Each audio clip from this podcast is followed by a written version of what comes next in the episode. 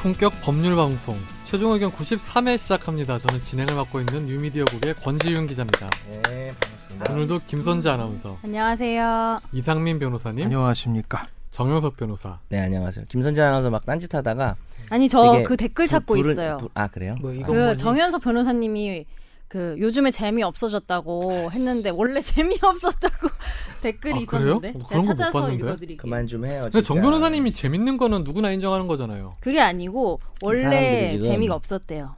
사람들이 지금 그런 게 있어서 내가 내가 기억해. 뭐 뭔지 내가 알아 안 봐도 뭐냐면 정현석 변호사는 촐랑거리는 캐릭터 때문에 웃긴 거지 드립력은 원래 없었다. 아닌데 되게 기발하잖아요. 정 변호사님. 그러니까 뭐 저 댓글 다신 것처럼 생각하시는 뭐 그런 분들도 계시겠죠. 의기소침해졌어. 그 이상민 변호사님은 내 얘기는 끝이야. 신발이 특이해서 이상민 변호사님 보이는데 빨간색 신발이에요. 빨간색. 음, 그런 아 그리고 약간 질감이 에나멜 질감이네요. 그러니까요. 90년대 후반에 에, 육, 육, 그 왕조를 일으켰던 여섯 번 우승 왕조를 일으켰던 시카고 불스. 아, 약간 시카고 그 불스. 뭔가 이런 애니멀. 농구 힙합 이런 스타일 좋아하시는 것 같아요. 되게 음. 하여튼 두 분이 다 범상치 않은 변호사긴 해요. 예. 근데 약간 좀 다른 분야, 다른 스타일인 그렇죠, 음. 것 같아요. 그렇죠. 또. 예. 이상민 변호사님도 이상 좀 약간 이런 느낌. 그 이상 정상은 아닌 것 같아요. 약간 좀. 이상민은 약간 이제 아 당사자한테 사과하세요. 그러니까 누구나 힙합 농구 좋아할 수는 있는데 변호사들이 막 선호하지 않는 문화. 그러니까 근데 변호사들이 힙합도 되게 선호하지 않는 음. 문화.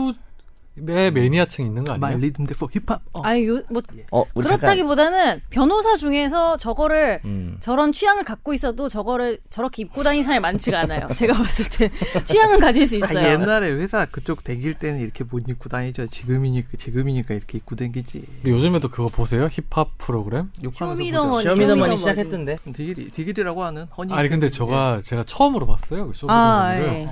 아 이번 근데- 편이 조금 덜 재밌는데. 근데 보고 있는데 그 사람들이 평가를 하더라고요. 그 나 예, 그죠. 출전하는 음. 그치, 사람들. 넉살이라든지. 아, 예. 근데 넉살 제가 대단해요. 듣기에는 되게 잘하는데 좀 다른 것 같더라고요. 그 스타일이 그 구 옛날 스타일이. 어. 90년대에 멈춰 계신 거 아닐까요? 그러니까 근데 힙합이란 게 뭐 변화가 있는 건 아니잖아요 또. 있고. 어, 겁나 많어. 엄청 많아요. 와 진짜 짜증 날라 그런다. 와 야, 진짜 이분 언론이 안 되겠네. 90년대 그대로 머물러 있다 이러면 아니 그- 음악은 아니잖아. 사실 변화라는 게 그렇게 있는 게 장르가 약간- 존재하지 아니, 변화는 없잖아요. 약간은 어떤 스타일의 역사가 있어요 흐름과. 음, 같은 힙합이어도 허니 패밀리 전 이런 거 잘 네. 알죠. 그러니까 거기서 끝난 거야. 내가 볼 때는 거기서 끝난 거야. 야 나도 허니 패밀리 모르세요? 알죠. 모르세요? 97, 너무 예- 옛날이지. 97 대한민국 앨범 생각나네요. 예, 아무튼 정말 슬프다 그렇습니다. 근데 약간 그건 뭐지? 안쓰럽네요. 나는 원해. 드렁큰 타이거인가? 나는 널 원해는 진짜 언제적 펌프 나왔다 때 나왔던 거. 뭐지 저게? 나치 이거도 마치 나같이 같이 어 이런 노래가 있어. 오. 쇼미더머니 나가셔야죠. 크리스텔 랩으로 권준한테 욕 한 번만. 지저스 크라이스트. 음. 여기서 왔다 삐업 근데- 이렇게 나왔네요. 그 힙합 할 때 보면 욕 욕이 왜 그렇게 많은 거예요, 근데? 그러니까요. 뭐 하는 욕을 건- 꼭 해야 되는가? 하는 사람만 외부에서는 해요. 그러긴 하는데 모두가 다 욕을 하진 않는 것 같아요. 그쵸. 근데 욕을 대놓고 하진 않고 이제 디스를 하죠. 네. 어, 약, 그러니까 뭐 약을 지- 지훈이처럼 욕 먹을 짓을 했을 때 그렇죠. 그때 네, 하는 그쵸. 거죠. 저욕 많이 먹으니까요. 뭐 괜찮아요. 욕이 배불러요. 예. 욕바지 한번 해주실래요? 다음 주에 익숙해. 제 욕할 일이 좀 있어가지고. 정연석 변호사 왜 이렇게 싫죠?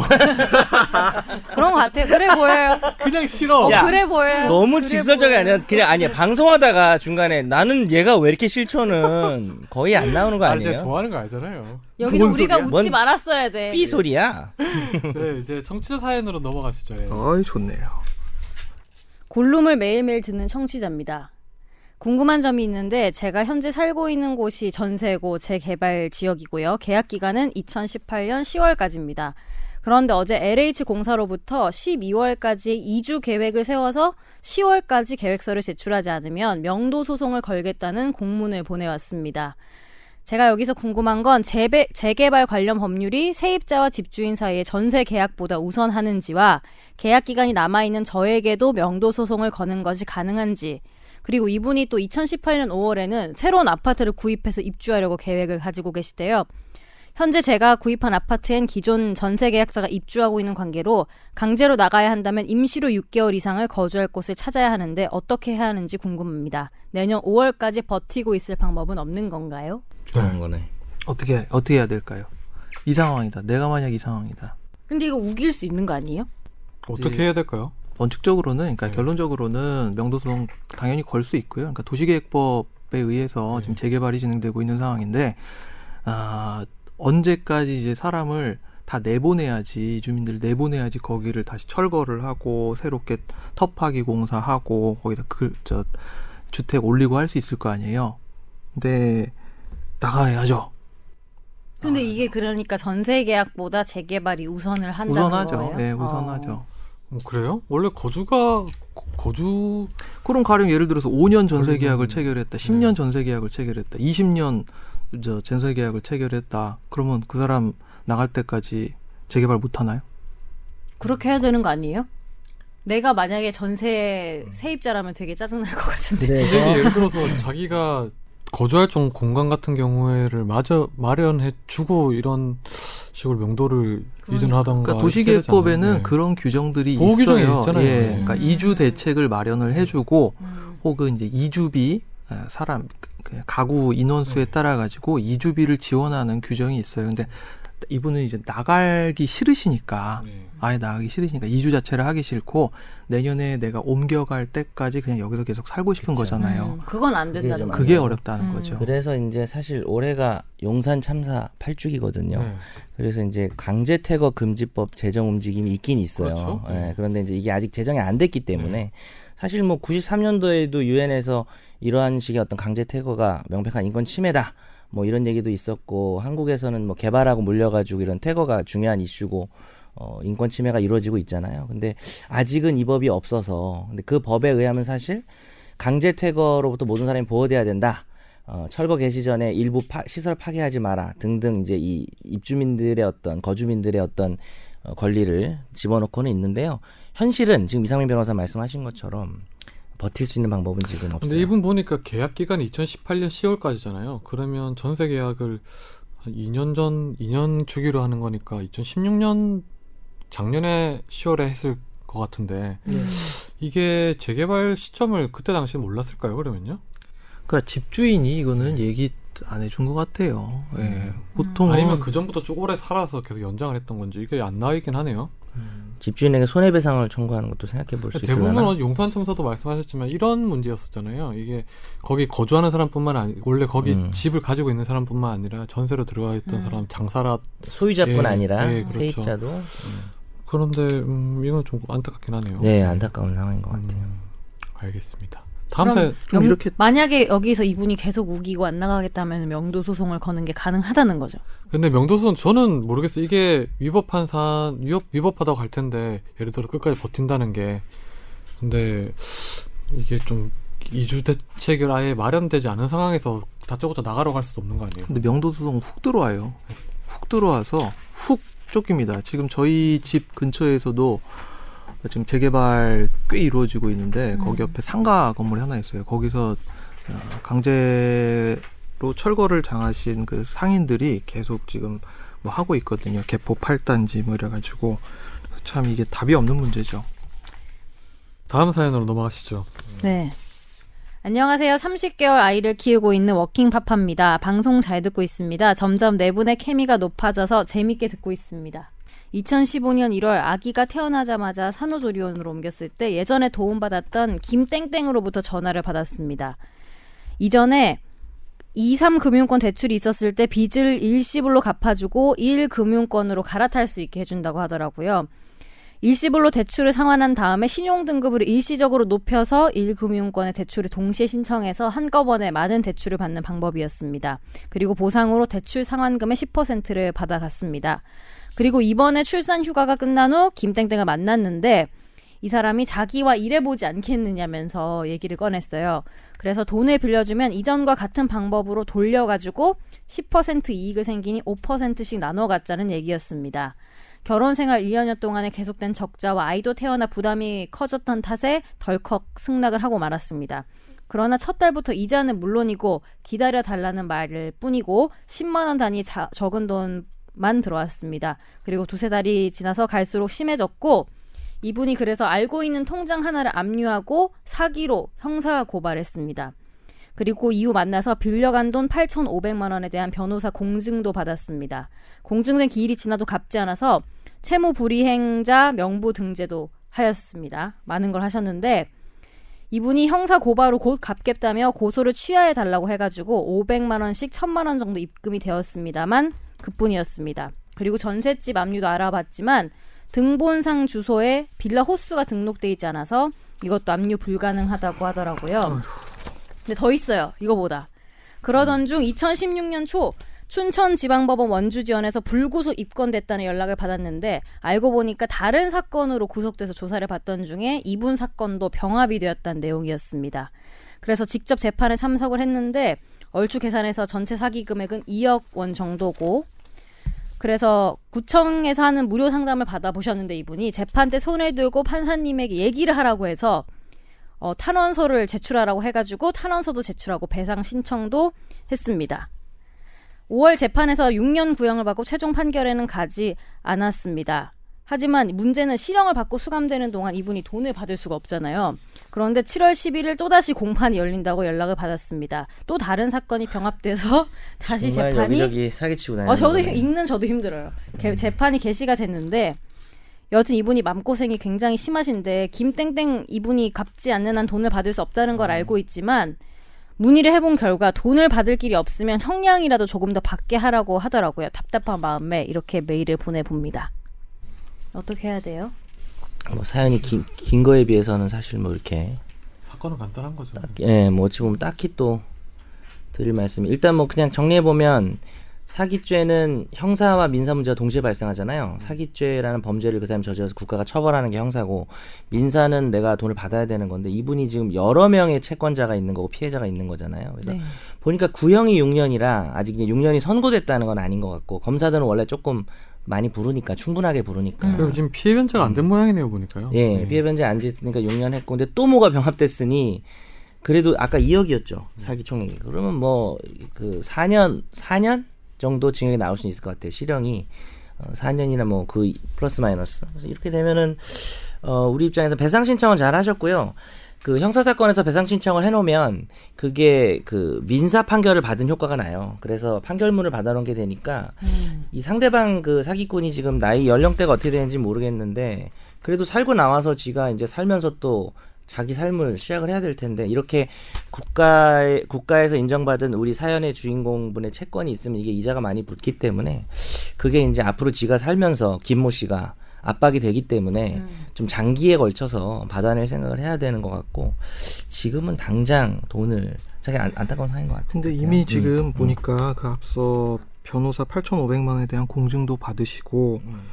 기일이 지나도 갚지 않아서 채무불이행자 명부 등재까지 했다는 그쵸. 건 이미 강제 집행을 했는데 집행이 안 됐다는 현재는 거거든요. 그렇죠. 예. 가진 이미 돈을 확인을 못했다는 거죠. 안 됐기 때문에 이 돈이 없다는 배상 거죠. 그러니까 이 배상 신청은 안 받아들여져요. 이렇게 되면 기존에 아, 이미 예. 실행한 채권에 대해서 한번 강- 집행권을 받았기 때문에 여기에 대해서 재차 집행권을 받을 수는 없어요. 그러니까 이 같은 배상 신청 채권이면 예. 네. 음. 배상은 이 이렇게 배상은 안 되는 게 이제 이론상으로 맞는데 지금 아까 참 채무불이행자 명부 등재까지 했는데 이게 돈을 안 갚아버리면 참 지금 이거를 어떻게 해야 되나 음. 그럼 이 진짜 사람 답답하네요. 같은 경우에 이 지금 가해자 같은 경우에는 나중에 그 형을 살고 나오면 어찌됐든 돈은 갚아야 되잖아요. 그건 그렇죠. 그건 그렇죠. 인사적으로. 근데 시간이 많이 걸릴 그럼 이제 뿐이잖아요. 뭐 이 배상 신청이 아까 이제 집행한 것 외에 뭐 추가적으로 있다면 받아들일 수 있을 것 같은데 어쨌든 이 배상 신청이든 앞에 한 거든 채권은 인정받았기 때문에 이미 채권은 계속 유효한 상태인데 결국은 어떻게 돈을 받을 수 있느냐 돈이 그렇죠. 없는 상태에서 등본- 가장 많이 발생한 그리고 상황. 등본상의 주소에 빌라 호수가 등록되어 있지 않아 장소 특정 불가해서 압류 불가능하다. 요거는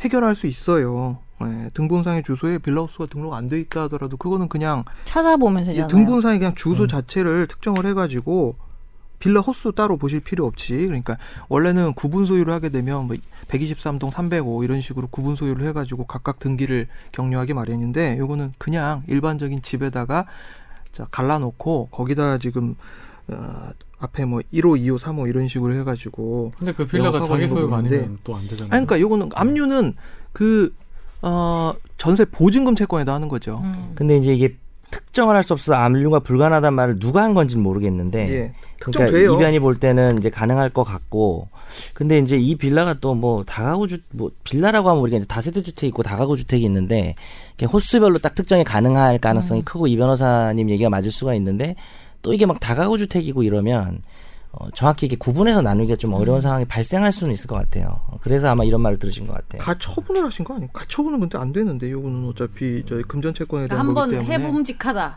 할 수 여지가 있어요. 있을 요거는. 수도 있다. 음. 예.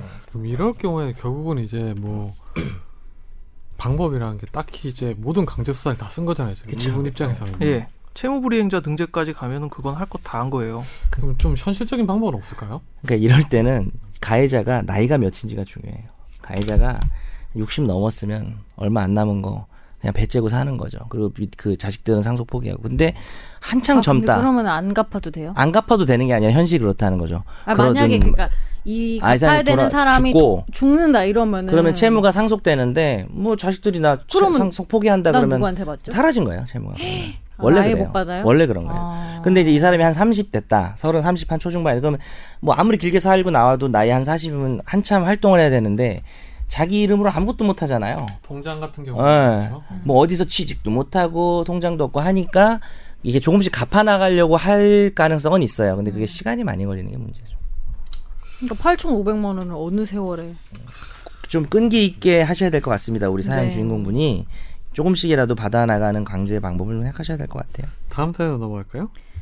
안녕하세요. 최종 의견과 함께 왕복 1시간이 넘는 길을 달리고 있는 애청자입니다. 다름이 아니라 평소에 제 직업과 관계돼서 궁금한 점이 있어 여쭤봅니다. 저는 경북에서 근무 중인 초등학교 교사입니다. 초등학교에도 시류에 발맞춰서 다른 직장처럼 성과급이란 게 있대요. 이분이 알고 있기론 그 재원을 월급에서 조금씩 떼서 마련한다고 알고 있습니다.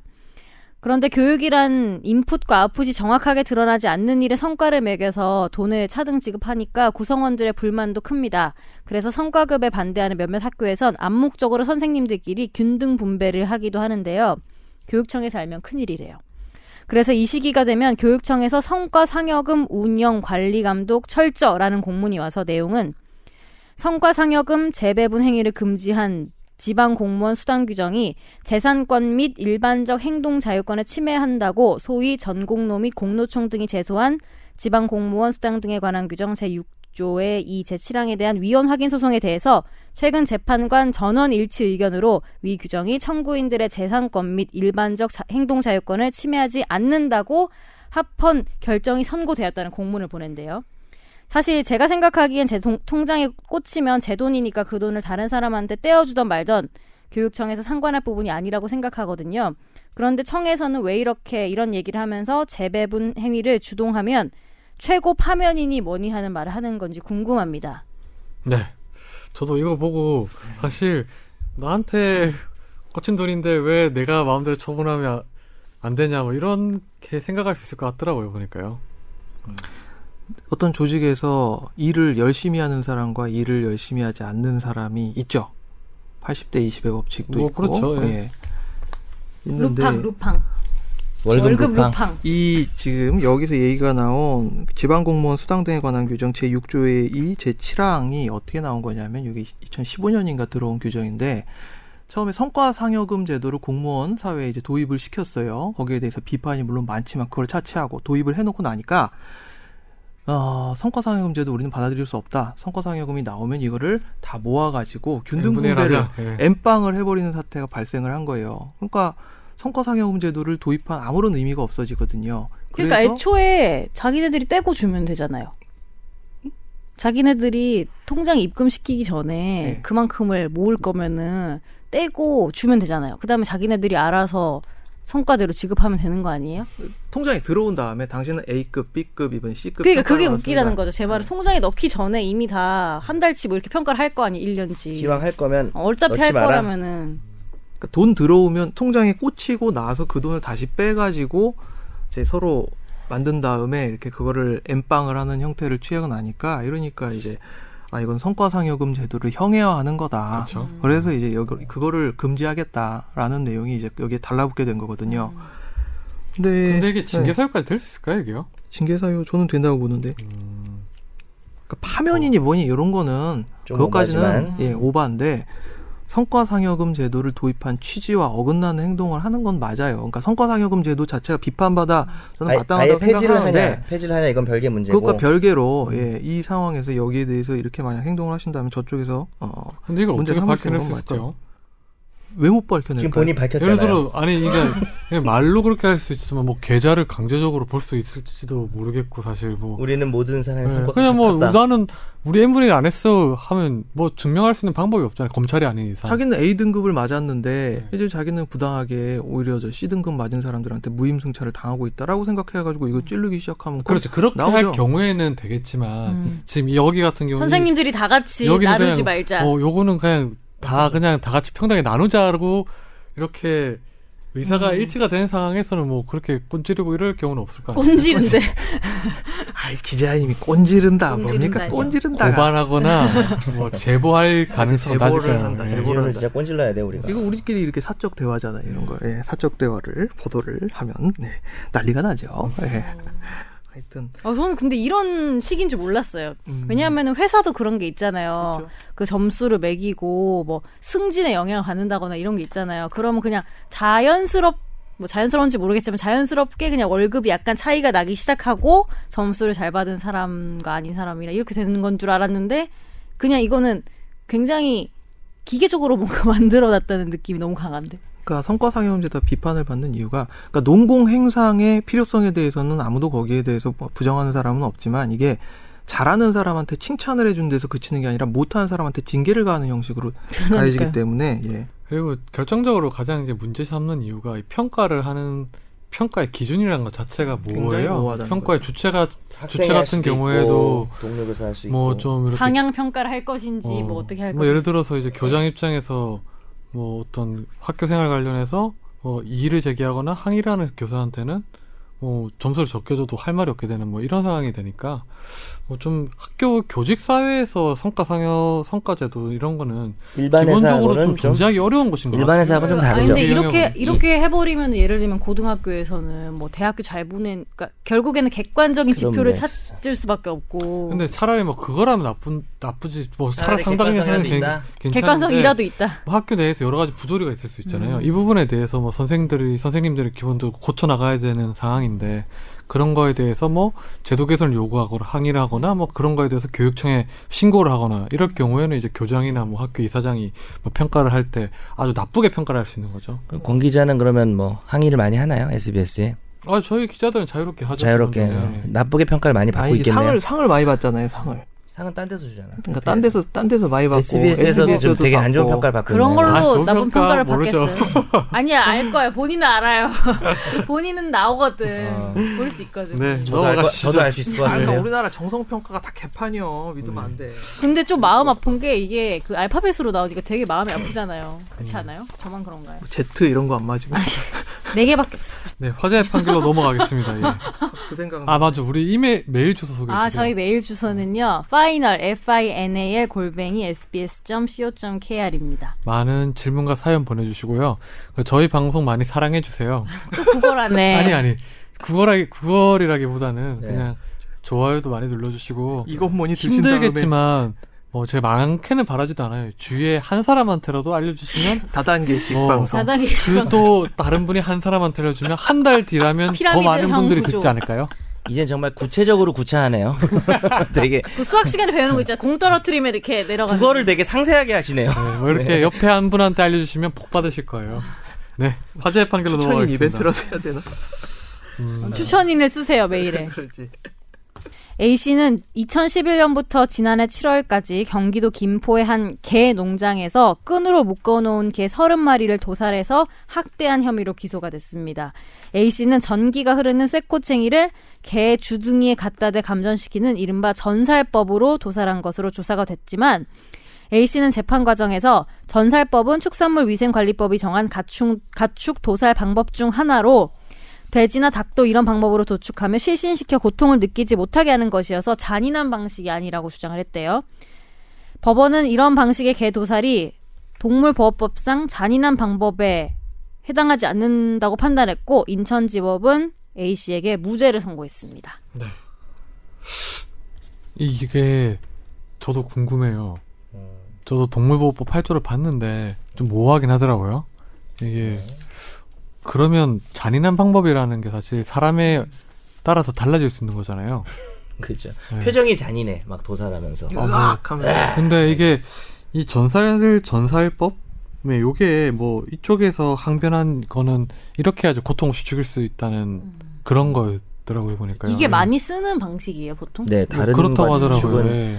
가스법, 그 전살법, 또 뭐더라? 타격법과 같 음. 그 3대 가장 많이 쓰는 그래 옛날에 고살법입니다. 저 그거 봤는데 왜 그 개고기 하는데 이렇게 패서 하잖아요 보통. 원래 저기 몽둥이로. 예전에 그래야 뭐 시골에서는 맛있다. 어, 저기 어, 어.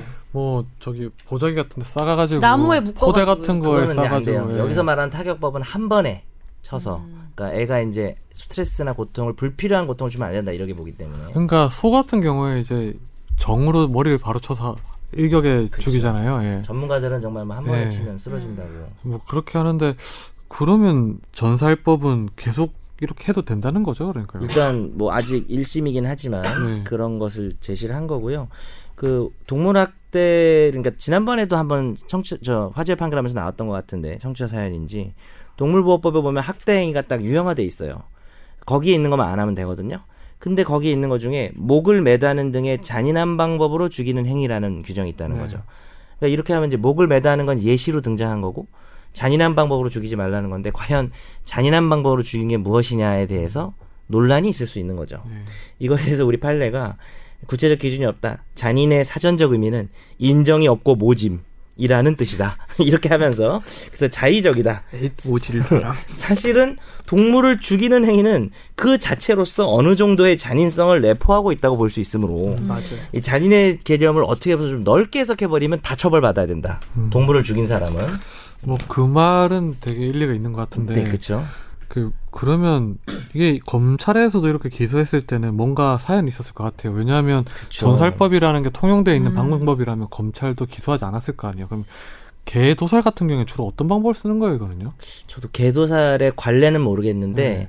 이게 원래 실제로 타격법, 전살법, CO2 가스법 요런 게 주로 많이 쓰이고요. 특히 닭하고 오리는 전살법을 제일 많이 쓴대요. 그래서 어 근데 개는 이제 도축에 대해서 이렇게 명확하게 그 관례가 기준이 있는 게 없구나. 아니다 보니까 기소를 한 건 아마 개였기 때문에 기소를 한 게 아닌가라는 추측이 음. 좀 가능하고요. 그러나 다른 동물에 대한 도살과 비교했을 때 뭐 특별히 개를 개랑 다른 동물을 차이를 둘 이유는 없기 때문에 전살법 이런 식으로 사실 듣기만 해서 좀 잔인하죠. 쇠꼬챙이의 전기를 통하게 해서 주둥이에 갖다 댔다. 너무 인간 중심적인 그런 방. 그렇게 비판할 수도 있을 것 같아요. 얼마든지. 근데 또 그렇게 되면 이제 뭐 다 이런 사람들이 다 범죄자가 돼 버리는 건데 어, 국가가 입법을 어디까지 하느냐의 문제겠죠. 근데 다른 동물과 비교했을 때 흔히 쓰이는 법- 방법이고 또 한 번에 이렇게 애가 쓰러지는 거기 때문에 잔인하지 않다라는 결론이 나온 것이죠. 뭐 우리 김지원 PD가 지금 저한테 카톡으로 이제 뭐 목매 달아서 도살한 농장주한테 징역형 받은 사례도 있어요. 이렇게 저한테 어, 보냈거든요. 네. 예. 되게 그냥 와서 말하지. 뭐 바로 어 옆에 근데 뭐? 있는데. 모범 학생이야. 난 다 듣고 카톡을, 있는지 사실 음. 몰랐어요. 아 근데 이건 아주 좋은 PD네요. 그 예전에 실 PD는 이런 게 없지 않았나? 야 사람 없다고 이렇게요. 어, 지금 바로 귀, 갈아타네. 귀국했나요? 실 PD? 바로 갈아타네. 어, 이런 게 좀 그렇겠죠. 없었던 것 같은데 카톡을. 네, 우리- 그러니까 우리가 목을 이래요. 매다는 건 정확하게 여기 목을 매다는 등 이제 학대 방법으로 돼 있으니까 당연히 처벌받죠. 사실 아까 좀 전에 대법원 판례 같은 경우에 잔인 그 도살이라는 것 자체가 기본적으로 잔인함을 내포하고 있다고 하는데 죽이는 행위 자체가 그렇죠. 전그 아바타 영화 보면 음. 죽일 때 이제 뭐, 어떻게 했지 뭐 거기서? 얘기를 하고 죽이잖아요 동물한테 아바타가 뭐라 그러지? 아, 그 타고 다니는 거? 아니 아니 그거 말고 그냥 그 이상한 늑대 같은 거가 공격하려고 해서 죽이는데 그러면서 이제 막 그 여자 아바타가 막 오늘 기억이 전혀 안 나죠. 에비타 생각한 거 아니야? 에비타 너무 다르잖아. 에비타는 근데 네. 옛날에 옛날에도 그랬어요 너무 웃겨서. 그 동크라이 포미 조선 시대에도 도살을 하던 사람들이 동물을 죽일 때 도살을 할 때 꼭 네. 음. 위령 같은 거를 좀 아, 했대요. 그래서 너의 네, 이제 네. 뭐 영혼을 아, 그러니까 이게 저희가 뭐 우리 벌 배에 받는 게 무서웠나 들어가지만 보다. 그건 어떻게 봐요? 근데 말하고 죽인다고 해서 근데 좀 그게 그런 거 있을까요? 아닐까요? 좀 인간의 마음 그래도 이 동물에 대해서 어느 정도의 어떤 죄책감을 덜기 어. 위한. 그 동물 품격을 좀 존중해주고 뭐 하는 거 아닐까요? 생명을 좀 존중해주는 뜻이 담겨 있지 않을까요? 어쩔 수 없이 그러니까 죽이지만 되게 애매한 네. 문제인 게 사실 동물을 인간이 필요해서 죽이는 것 자체가 싫다고 말해버리면 네. 뭐 어떻게 죽이든 음. 똑같은 거죠. 그렇죠. 아니 어제 그거는 그렇죠. 초복이었잖아요. 그래서 또 아 맞네. 그 초복에는 항상 매해 이 복날에 나오는 그 시사 프로그램에 많이 나오는 게 이제 강 개고기 먹는 거 그거 찬성해야 되나 상민이가- 반대해야 되냐 뭐 이런 거. 그거 얘기해줘. 업진살 살살 녹는다. 아 예. 아, 많이 아실 텐데. 네. 그 짤방 네. 많이 아세요? 예, 엎진살 살살 녹는다. 뭐예요? 혹시 짤방 아세요? 음, 그게 뭐예요? 아까 오다가 얘기한 건데 예, 어느 분이 카카오 스토리인가 뭔지 엎진살 트위터? 살살 녹는다 아시죠? 트위터 트위터인가? 아니었어 트위터? 예, 어디선가 인조 가죽을 자기는 꼭 써야 된다. 왜냐하면 동물 보호를 동물, 도살 당하는 거 보면은 도저히 천연 가죽을 쓸 수 없다. 네. 쓸수 없다. 딱 멘션을 해놓고 이제 그 후로 예, 딱 보니까 소를 드시는 소고기를 장면을 쫙 진짜 자르르 굽는 자르르 사진 올리면서 엎진살 엎진살 살살 야, 살살 녹는다 이렇게 올려가지고 그거 이제 누가 찾아내가지고 되게 모순이다 계속 자기 네. 깔- 모순. 깔고 계시는 분이 계세요 옷은 몇 개 있어요. 예, 재범 오빠 찌 재범 오빠 찌찌 파티가 유명했죠 네. 옛날에 그게 뭐예요? 찾아보세요. 그게 뭐 한 궁금하다. 어떤 여자분인데 여, 요즘 아이돌 여자 아이돌 노출 너무 심하다. 출발 어, 골든벨. 너무 선정적이다라고 네. 하고 이제 자기 다른 트위터에 출발 드림팀이요. 그 박재범이 이제 우통을 벗은 음. 거예요. 근데 재범 오빠 찌찌 파티 이렇게 글을 올린 거죠. 와, 파이팅! 네, 막 이렇게 아, 뭐 몸매 짱! 해가지고 파이팅! 올려가지고. 재범 오빠 찌찌 파티. 모순된 아니, 어떤 근데 저 박- 행위들이 박재범 씨 공연을 실제로 본 적이 있는데 좋아. 모든 그 것이 항상 좋아. 탈의를 하신대요. 너무 항상, 그러니까 항상 파티를 열심히 저는 해요. 약간 네. 그러니까 저는 파티. 아. 사실 그런데 처음 가봤어요. 그러니까 그런 콘서트는 처음 가봤어요. 다 성인 콘서트. 아, 성인 콘서트 아니에요. 힙합 힙합. 아, 찾아- 거기 근데 19금 김선재 아니 아나운서- 19금 아니에요. 김선재 아나운서 진짜로. 찾아다닌다는 얘기가 있어요. 아니 아닙니까? 페스티벌 같은 거였는데 네. 그냥 제가 박재범을 보러 간 것도 아니고 우연히 그 페스티벌에 박재범이 온 거예요. 음. 그 다른 라인업에 근데 사람들이 몰려 있길래 보니까 저는 되게 우통 벗고 막 조용한 것만 보다 가 갑자기 막 벗고 막 매달리고 막 이러는 매달려요? 어. 거예요. 막 옆에 무대 장치에 매달리고. 근데 이러고. 김선재 아나운서는 좀 조용한 거 안 좋아하잖아요. 저 좋아해요. 락 페스티벌 락 페이런데 많이 가지 않아요? 그저 그런 19금 쇼로 옛날에 제일 유명했던 게 이제 이동준의 똥꼬쇼 뭐 이런 거. 네. 그건 잘 모르겠고 너무 싫대요, 정 변호사님. DJ DOC 너무 콘서트가 실천적이셔. 19금이잖아요. 그렇죠. 19금으로 이제. 네. 예. 이제 집중 탐구로 넘어갔어요. 이동준 씨가 한 거 아닙니다. 참고로. 예, 아시죠? 네. 그 지난주죠? 지난주에 이제 그 우리가 저번 몇 회 전에도 했었는데 정은호 게이트 관련해서 그 임, 김천수 김수천 김천수. 지가 준비해놓고 이름을 거꾸로 얘기하네 예, 아, 이천수. 우리 권윤지가 요즘 많이 헷갈려요 김 김수천님께서 예, 슬퍼하셔요. 김수천 부장판사가 이제 항소심 선고가 나왔는데 뇌물죄가 무죄가 나오면서 지금 막 말들이 많아요. 음. 뭐 경실련에서는 사법 개혁을 해야 된다. 막 봐주기 판결이다 이렇게 하는데 요거에 대해서 한번 이야기를 나눠보려고 하는데 먼저 그 김수 김수천 판사의 혐의가 뭔지 우리 잠깐 간략하게 설명을 해주시죠. 레인지 로버. 예. 네. 정은호 씨, 예, 워낙 그 대- 대한민국을 또 들끓게 만드신 예, 나비 효과의 주인공인 정은호 네이처 리퍼블릭 전 회장으로부터 현금과 수표로 1억 2,500만 원을 받고 레인지로버, 예, 좋은 차죠? 어떤 레인지 로버였어요? 음, 레인지로버 뭐 그것까지는 잘 모르겠는데 궁금해서. 중고차가 5천만 원 하는 거 보니까 1억 원 상당의 레인지 로버였어. 아, 레인지로버 아니었나 싶어요. 음. 예. 추정을 되네요. 예, 그 오- 중고가 5천만 원 더하기 취득세 보험료 624만 원까지 내줬어? 납부를 시키는 방법으로 5,624만 원을 수수했다는 혐의로 구속 기소가 되었습니다. 부장 판사가 구속 기소가 됐죠. 네. 그리고 뭐 이거 레인지로버를 그냥 공짜로 안 받는 것처럼 하기 위해서 5천만 원을 송금한 다음에 다시 돌려받고 네. 네. 다시 1억 5천만 원을 받았어요. 음, 저도 이런 친구가 있었으면 좋겠어요. 얼마나 좋을까? 레인지 로버 사주고 그런데 반해주고. 요 사건이 지금 네. 1심에서는 그 뇌물 혐의에 대해서 유죄가 유죄가? 예. 나왔는데 항소심에서는 뇌물은 무죄가 나오고 알선수죄로 나왔죠. 예, 1심에서 네. 징역 7년 나왔다가 항소심에서 5년으로 감형이 되었죠. 근데 무죄가 나온 이유가 뭐예요? 무죄가 나온 이유가 그러니까 뇌물죄의 세 가지 요건 중에 옛날에도 저희가 말씀을 좀 여쭸는데 직무 관련성 요건이 없다. 그러니까 구체적인 직무 관련성이 없었다. 왜냐?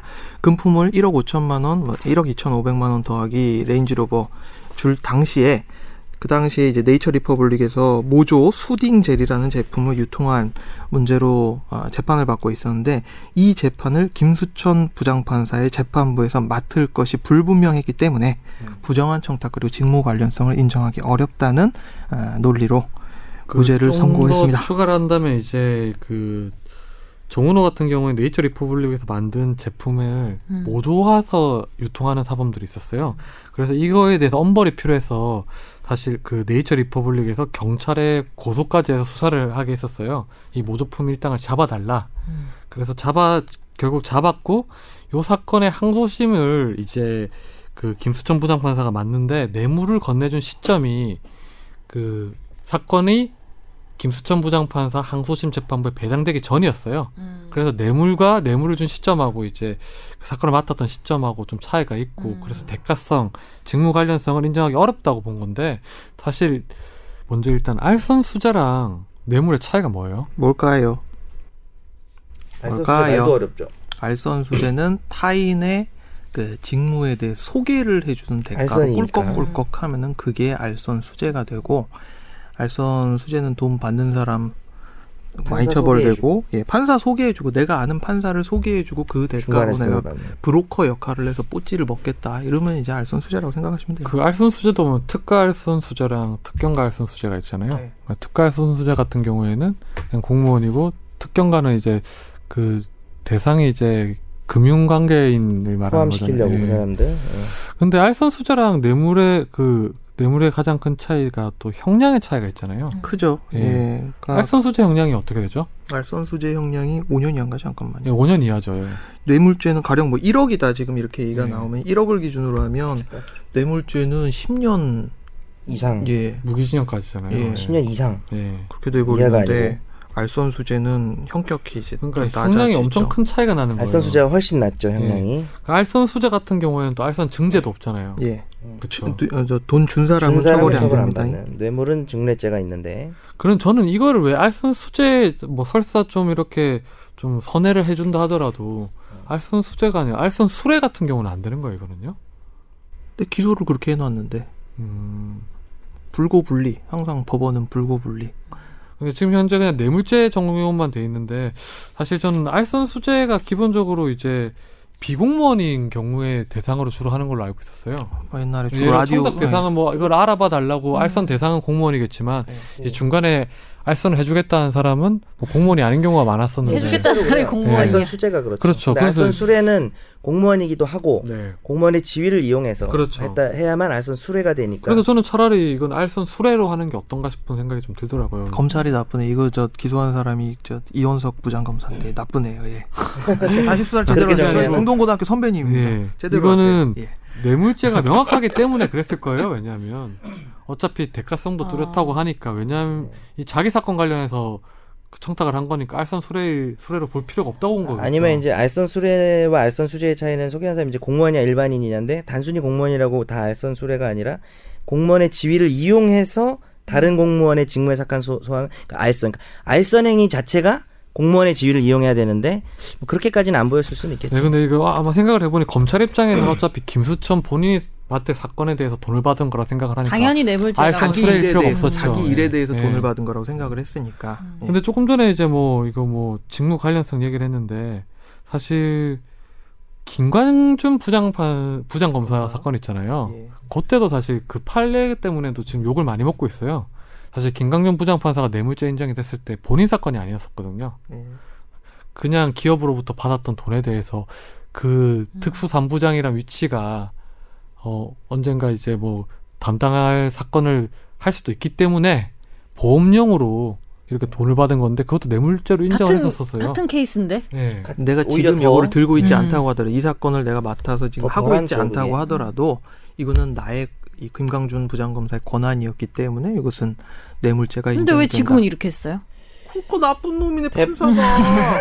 대법원에서 뒤집힐 가능성도 조심스럽게 음. 예상할 수. 그러니까 왜냐면 왜냐면 그래야 된다는 당위가 아니라 본인들이 이렇게 어, 그 전에 판결을 내는 그러니까 법리상으로도 좀 뒤집힐 가능성도 없지는 않지 않을까. 그러니까 뇌물죄가 사실 들쭉날쭉한 경향이 강하긴 한데 그래도 요즘에 이렇게 이거에 대해서 무죄를 쓸 만큼의 그런 건 아닌 것 같아요. 음, 좀 이상한 것 같아요. 예, 그러니까 저희가 봐도. 왜냐하면 사실 그 뭐 김광준 부장건만 아니라 그랜저 검사 건 같은 경우에도 사실 언제적 그랜저 예. 검사야. 예. 뭐 법조인들이 기소된 경우가 뭐 자주는 없으니까 그랜저 검사 어, 건도 봐도 06년도에 아, 우리 조관행 선생님께서 그렇게 예, 또 유명하게 구속이 그러니까 이제 되셨죠. 조심스럽게 검사에 대해서는 법원에서 그렇죠. 인정하면서 예. 판사니까 뭐 약간 제 식구 뭐 감싸기 근데 아니냐라는 얘기도 나오는 그렇게 거죠. 뭐 좀 보이는 측면이 좀 있는 것 같아요. 우리 요즘 적대 대상을 검찰에서 법원으로 바꾼 건가요? 법원이 왜 이렇게 지금 네. 법원에 비판적이죠 방송이 아니 법원이 지금 계속 문제를 일으키고 있잖아요 보면. 그런가요? 예. 내가 구속돼봐 나 징역 10년 나와.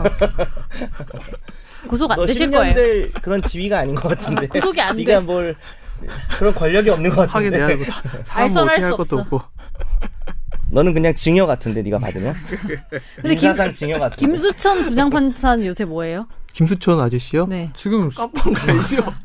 구치소에 수감돼 있죠. 그냥 네. 근황이 아, 궁금했어요. 건강하게 살고 근황 토크 계시는 한번 해볼까요? 아니 그런 거 궁금하지 않아요? 저 이런 거 볼 때 하루에 이 한 시간씩 사람들이 운동하면서. 지금은 뭐하고 있을까 이런 거 궁금하다니까. 뭐 여기 거기서 이제 실형을 살고 있으니까 지금 뭐 있는데 아까 그랜저 검사 같은 경우도 얘기 나는데 그 경우에는 그 부부장 검사였는데 자기 부가 아니라 다른 부에 있는 검사한테 야 그 기록 좀 잘 봐줘라고 얘기해서 뇌물죄가 됐었어요. 그 그랜저를 준 사람 관련된 사건을 자기 부가 아니라 다른 부에 있는 검사가 맡고 있었는데 그 그랜저 검사라는 사람이 그 다른 부에 있는 자기 후배 검사한테 야, 어떤 사건인데 그 기록 좀 잘 봐줘라. 해서 내무죄가 성립됐었어요. 음. 그냥 잘 보라는 거 아니었을까요? 그래서 그것 때문에 실제로 그런 얘기뿐이 안 했대요. 룩인지 네. 씨인지. 잘 봐라 눈깔 예. 네. 크게 뜨고 그래서 그 잘 바라는 게 어떻게 바라는 거냐. 우리가 보통 시험 잘 봤니 그러면은 너는 농담하잖아요. 어 잘 봤다. 문제를 잘 봤다. 약간 요런 맥락이죠 지금. 그래서 뇌물죄로 돼서 확정이 됐었는데 그거랑 비교해서 보기에는 어떠세요? 변호사님 보기에는요? 그러니까 이게 하여튼 이 판결이 문제가 많은 것 같아요. 이번 판결이. 대법원에서 바뀐대잖아요. 아니 지금 정 변호사님 이 약간 다르게 생각하시는 것 같기도 해요. 아니 싫어요. 왜요? 왜 다르게 아니, 생각해요? 아니, 이게 뭐 왜 내가 어떻게 다르게 생각하는 것 같지 한번 예측을 해 추측을 해봐요. 아니 제가 맞으면 판결문에 맞다 있는 해드릴게요. 대로죠. 기본적으로 네. 이제 직무 관련성 범위를 확대했을 경우에는 네. 뭐 이제 과잉형벌이 될 수 있으니까 아니 아니요 난 그렇게 생각 안 해요. 그러니까 지, 그건 일반론이고 네. 직무 관련성을 무한정 확대할 필요는 없다. 음. 근데 이 사건만큼은 직무 관련성 충분히 인정할 수 있다고 보는 거죠. 저도 음. 아니, 내가 뭐 속에 있는 얘기랑 다르게 할 이유가 없죠. 직무 관련성을 이렇게 따지는 이유가 뭐예요? 뇌물죄라 그러니까 사람이라는 게 공무원이든 일반인이든 그러니까 직무 재화- 관련 예를 이런 거죠. 재화를 주고받을 수 있잖아요. 판사가 네. 예를 들어서 네. 그냥 자기 사건이 아니라 다른 뭐 법원에 있는 사건인데 이 사건을 좀 좀 잘 알아봐 주세요 아, 어, 하고 그러니까 이제 직무에 영향력을 네. 행사할 수는 없는데 네, 잘 알아봐 주세요라고 해서 받았다. 네. 그럴 경우에는 알선 수재가 되는 거죠. 근데 이제 그 사람이 영향 공무원의 지위를 그러니까 소개를 하면 네. 소개를 할 수 있으면 그게 알선수재죄지만 전혀 영향을 전혀 끼칠 생각도 없고 예, 끼칠 수도 없는데 예, 영향을 끼칠 것처럼 예. 돈을 받으면 사기죄가 사기 되죠. 사기. 오히려 그러면 이게 음. 뇌물이라는 게 약속만 해도 되는 거 아니에요? 예. 뭐 약속하면 그러니까 예를 되긴 들어서 되죠. 이상민 변호사님이 옆부에 있는 판사예요. 제가 이제 음. 뭐 예를 들어 22부라고 이상민 변호사님이 23부라고 한다면 음. 23부에 어떤 형사 사건이 있어요. 근데 23부 그 형사 사건 피고인이 저한테 와서 아 그냥 23부 부장한테 좀 얘기 좀 잘해주면 안 되냐면 제가 아 이 23부 부장 내가 아주 잘한다. 이거 이 사건은 내가 그냥 잘 근데 그게- 그게 커버해줄게. 뻥이라는 거죠. 예. 그런 생각이 없었다는 예. 거죠. 예. 그러면 뇌물 되는 거 아니에요? 약속은 했으니까. 근데 만약에 돈을 안 받으면요? 안 받아도 약속을 부탁만 아니 부탁만 해줘. 아, 예, 부탁만 돈 돈에 대한 받기로 약속도 안 하고 아 막 약속 잘하고 무상으로 그냥 무상 무상으로 도와주겠다. 무상으로. 착하네요. 그거는 뇌물죄는 될 수 없죠. 네. 어. 절대. 뇌물은 재산이 오고 그건 가야 뭐 아무런 되니까. 문제가 안 아, 돼요? 약속만 해도 되지만 재산에 대한 약속이 있어야 돼요. 뇌물죄는. 근데 그럼 그건 죄가 안 돼요? 왜냐면 내가 선배라서 뭐가 막 될까? 말을 들어야 될 수도 있잖아. 옆에 있는 판사가 내가 말좀 나보다 잘해줄게. 그 한창 후배라서 뭐지? 막 내 말을 엄청 잘 들어. 뭐 그럼 이제 금품은 뭐 직권남용이 내는 거 되겠죠. 그 직권남이나 음. 강요나 이런 게 될 수 음. 있겠죠. 예. 의무 없는 뭐 일을. 금, 금전에 대해서 뭐 실제로 주고받는 게 없었다 하더라도 약속도 없었다 하면 뭐 음. 그거는 뭐 원래부터 직권 남용이나 뭐 음. 강요죄로 뇌물은 안 되죠. 근데 조금 전 것 같은 경우에는 뇌물로 볼 수 있는 거 아니에요 그거는요 제가 볼게요. 아니 어때요 법조인 입장에서 그냥 저희는 예. 기본적으로 생각을 하는 게, 아, 자기 일에 대해서는 뇌물, 남의, 일, 남의 일에 대해서 돈 받으면 알선, 이런 식으로 머릿속에 잡혀있는 게 아, 그래요? 그거는 있어가지고. 뇌물이 안 돼요. 그러니까, 그러니까 제가 지금 좀 찾아보긴 해야 되는데 이게 뇌물죄와 사기죄가 경합하느냐 아니면 사기죄만 성립하느냐 이게 약간 명확하진 않은데 네. 애초부터 지- 그 뇌물의 구성 요건에 맞는 행위를 할 생각이 아예 없었잖아요. 사기죄가 된다는 건 분명해요. 지금 제 기억에. 근데 그 약속만으로 뇌물죄가 되기 때문에 그게 궁금하신 거잖아요. 근데 그 약속은 그래도 그 뇌물죄에 해당하는 직무 관련성에 대한 인식을 가지고 그래 내가 이 돈 받고 그렇게 해줘야지라는 생각을 가지고 해야 뇌물죄의 고의가 있는 거니까 애초부터 돈만 받고 아예 그 직무 관련성이 없을 거면 사기죄만 성립하는 걸로 기억하고 있습니다. 지금. 그 뇌물죄 구성 요건 중에 청탁이 예를 들어서 구체적이지 않았을 경우에는 예. 그것도 뇌물죄가 안 되는 거예요 부정한 청탁의 구체성에 대해서는 보통 잘 봐달라라는 것도 부정한 청탁으로 인정을 하기 때문에 네. 그 구체성이 그렇게 구체적이야 될 필요는 저는 없습니다. 그런 측면에서 이번에 예를 들어 이 김수천과 정은호의 관계를 본다면 예. 사업자 입- 사업가 입장에서야 뭐 친구 먹으려고 판사 만나는 거 아닐 거 아니에요. 보험이죠, 보험. 예. 예. 그럼 보험료에 대해서는 우리가 좀 뇌물죄로 처벌할 수 있는 거 없나요? 아, 네. 근데 참고로 뇌물죄는 부정한 청탁일 필요는 없어요. 어, 그러니까 제3자 뇌물 공여죄나 이런 것만 부정한 청탁이 추가적으로 필요해요. 네, 그렇죠. 이제 예, 부정- 혹시 그러니까- 이제 오해하실까봐 예. 뇌물 얘기하면서 예. 부정한 청탁이라는 단어를 쓰셔서 예. 그 청탁 자체가 뭐 어디 어떻게 해주세요 이거는 뭐 어디 뭐 건설회사 이런 양반들이나 뭐 하는 것이고 공무원 어디 이제 건설 교통과 이런 데 찾아가 가지고 이렇게 하는 건 하는 것이고 이런 거는 뭐 척하면 착이죠 예. 네. 근데 이 저는 이걸 보고 좀 그랬던 게 이게 건설업자들이 예를 들어서 뭐 시청 공무원한테 돈을 줄 때 대부분 뇌물로 들어가는데 거기 보면 이제 사업 시행 공고가 나기도 네. 전에 음. 또 사업 계획이 발표되기도 전에 계속 주기적으로 돈 준 것도 다 뇌물죄로 봤거든요. 네. 좀 그런 거랑 이거랑 똑같이 보면 충분히 뇌물이 너는 되는데 계속 다른 거랑 비교해서 욕하고 싶은 예. 거잖아. 저희도 그렇게 생각해요. 네, 그래서 이걸 왜 이렇게 뭐 약간 판단했을까에 대해서 되게 의문이 들더라고요. 저도 뭐, 뭐 이제- 봐주기 고보 입장에서 지금 봐줄 필요도 없는 사람이잖아요. 김수천 시장. 어, 버렸어. 버렸어. 네. 봐줄 필요도 없어. 네, 그런데 왜 이렇게 판단했을까 이게 잘못된 엄격함인 것 같다는 생각이 뭐 들어가지고요. 논란이 있을 수 있고 항상 판결이 나오면 그 판결을 이해해 보려고 생각하고 저도 읽거든요. 네. 꼭 이렇게 왜냐하면 사정을 모르니까 구체적 지난번에 그런 얘기했잖아요. 기록을 우리가 다 본 게 아니니까 판결 나름대로 고민이 있었을 거란 말이죠. 그래서 이해를 하려고 보는데 이 판결은 이심 판결은 좀 이상한 것 같아요. 음, 뭐 여기 그러니까 자기들이 언급하고 있는 사실관계를 종합을 진짜 맨날 뭘 종합하면 뭘 종합을 우리가 종합을 해봐도 뭐 직무관성을 부정할 이유는 좀 없지 않을까 뭐 견해의 차이겠죠 음. 꼭 이 무슨 뭐 부정 뭐 어떤 이 범죄가 비리 범죄니까 반드시 엄벌해야 된다 이런 당위가 당위 문제가 아닌 것 같아요 그럼 마지막으로 저희 그 포괄적 뇌물죄라는 게 있잖아요. 그 포괄적 뇌물죄라는 건 뭔가요? 그 과거에 노무현 전 대통령 사건에서 이제 나왔던 포괄적 뇌물죄라는 거 기억을 하실 텐데 그 대통령에게 뇌물죄가 성립되기 위해서 필요한 뇌물과 직무 간의 에, 직무에 관한 행위 간의 급부와 반대급부라는 대가적 관계는 그러니까 대가성을 요구한단 말이에요. 뇌물죄가 성립이 되려면 이에 대한 당신이 나한테 뭔가 해주니까 기브앤테이크 관계가 그냥 대가성인데 직무 중에 개개의 어떤 행위에 대한 대가가 명백할 필요는 없고 공무원의 직무에 관한 것이면 특정적이거나 포괄적이거나를 불문하다고 불문한다 이런 식으로 이야기를 하고 있는데 그러니까 어 제가 김선재 공무원한테 돈을 줘요 돈을 주면서 아 그냥 뭐 우리 저 좋게 좋은 거 아니겠습니까 앞으로 좀 잘 봐주십시오라고 하면서 돈을 줬다 쳐요 근데 나중에 이게 걸려가지고 기소가 돼요 그럼 제가 거기에 대해서 아니 내가 무슨 뭐 특별히 뭐 해달라고 부탁한 것도 아니고 아이 저 우리 저 어? 아삼육이고 우리 사우나 가가지고 서로 등 밀어주는 관계래 갖고 내가 어렵다고 해갖고 돈 좀 준 겁니다 이게 뭐예요 이런 식으로 이제 막 방어를 하겠죠 그럼 거기에 대해서 대가성 관계를 굉장히 엄격하게 인정을 하기 시작하면 이런 거 처벌이 안 돼 버리거든요 음. 그래서 나온 포괄적 뇌물의 개념 그러니까 우리 대법원의 견해입니다 지금 이거는 네, 이게 예. 그 전두환 전노 노태우 때부터죠. 씨 사건에서 이제 포괄적 뇌물죄가 사실상 처음 나온 그때 건데 처음 나온 거죠 예, 예. 그냥 대통령한테는 돈만 줘도 다 뇌물이다 이런 거였었잖아요. 대통령의 지위의 특수성이라는 것도 사실 고려는 한 거죠 네. 그러니까 또 옛날 대통령이 더 하잖아요 그러니까 예전에 제왕적 대통령이라서 그런가? 노태우 아저씨가 저 김영삼 아저씨 나오기 전에 그 맨 마지막으로 하고 간 게 SKT한테 저 이동통신 사업권 넘겨버리고 왔잖아요. 그래서 SK SK가 옛날엔 그냥 비디오 테이프 만든 회사요. SKC 네. 성경이었죠. 선경 네. 선경 장학 퀴즈 할 때 맨날 그래 나오죠. 빰빰빰빰빰빰 성경 아파트도 있고. 있죠 성경 아파트 시청자 여러분 안녕하십니까 차인태입니다 음. 정확히 잘 알아요? 아, 그쵸, 그쵸. 지금 SKT로 차인표 아니에요 녹아났잖아요. 차인태 너무 다른데요. 근데 이게 대통령한테만 지금 사실 뭐 판례가 이제 전두환 노태우 두 사람뿐이 없으니까 찰레는 그렇죠 예. 요런 거를 좀 확대해서 하는 건 어떻게 생각하세요? 음, 일반 예를 들어서 박근혜 대통령이 나올 수가 있겠죠 이제 예. 그리고 예. 박근혜 전 대통령 같은 경우에 사실 지금 뇌물죄로 들어가 있잖아요. 네 들어가긴 하는데 지금 약간 그 어떤 대가 관계에 대해서 불명확한 부분이 사실 있긴 해요. 그걸 이제 이렇게 해버릴 예. 수 있겠죠 그래서 포괄적으로. 지금 포괄적 뇌물죄에 대해서 뭐 이번에도 판결 나오는 거 아닌가라고 예측을 하는 사람도 있긴 한데 음. 이거를 이제 법조인한테서 적용하면 어떻게 생각하세요? 뭐 예를 들어서 판사 판사는 이제 사법부 관련된 모든 일에 대해서 청탁 받은 뭐 돈을 받으면 뭐 그냥 뇌물이다 이렇게 하는 판례로 만들어 그 버리면요. 부분은 이제 그 부분만큼은 김영란법의 역할이 좀 있지 않을까요? 일반 뇌물죄란 건 명확히 구별해야 되는데 뭐 일반 다른 공무원들은 물론 판사의 권력이 있긴 한데 네.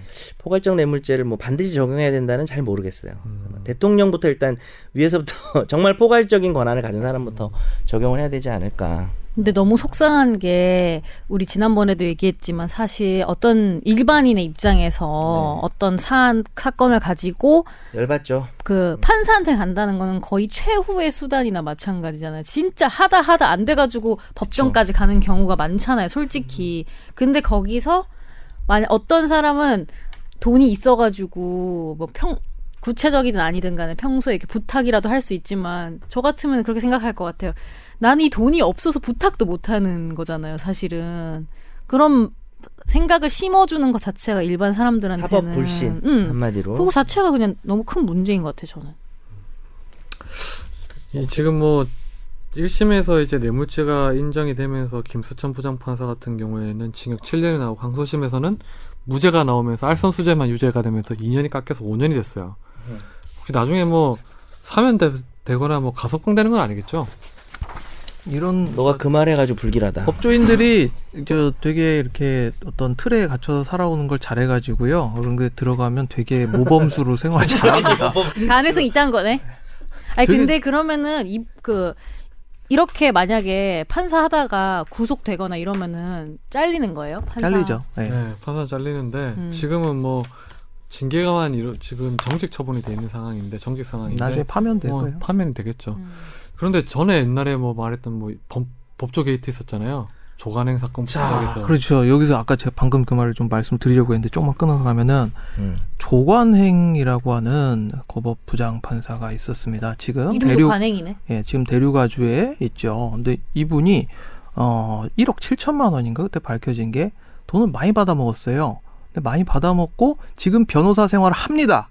이분이 게다가 민사소송법의 대가예요. 더 잘 보는 거 아니야? 네. 그만. 민사소송법 훨씬. 우리나라 이제 일타가 이시훈 선생님이라고 옛날에 헌법재판 일타라고 하니까 길 가는 행인처럼 인터뷰를 했는데 예, 이번 그렇죠. 박근혜 사건에서 박근혜 사건에서. 알고 보니까 민법의 대가였어. 민사소송법에 거의 아, 미안- 진짜? 뉴스에서 그냥 행인 일반인처럼 이렇게 아. 방청객 이시훈 이렇게 나왔는데 그런데 네. 저희 헌법재판소 법조인 법조인들이 봤을 때 이시훈 선생님이 저기서 인터뷰를 하시네 이랬죠. 예, 그러는데 아이 이시훈 선생님의 이제 그 제자로서 굉장히 이제 유명했던 조관행 부장판사 그렇게 돈을 먹고 나서 다는 저는 당연히 이런 사람들이 법조계에서 퇴출이 될 줄 알았어요. 나 그러니까 아예 퇴출이 돼야지. 아이 근데 나와가지고 지금 대류아주에서 열심히 변호사를 하고 살아요.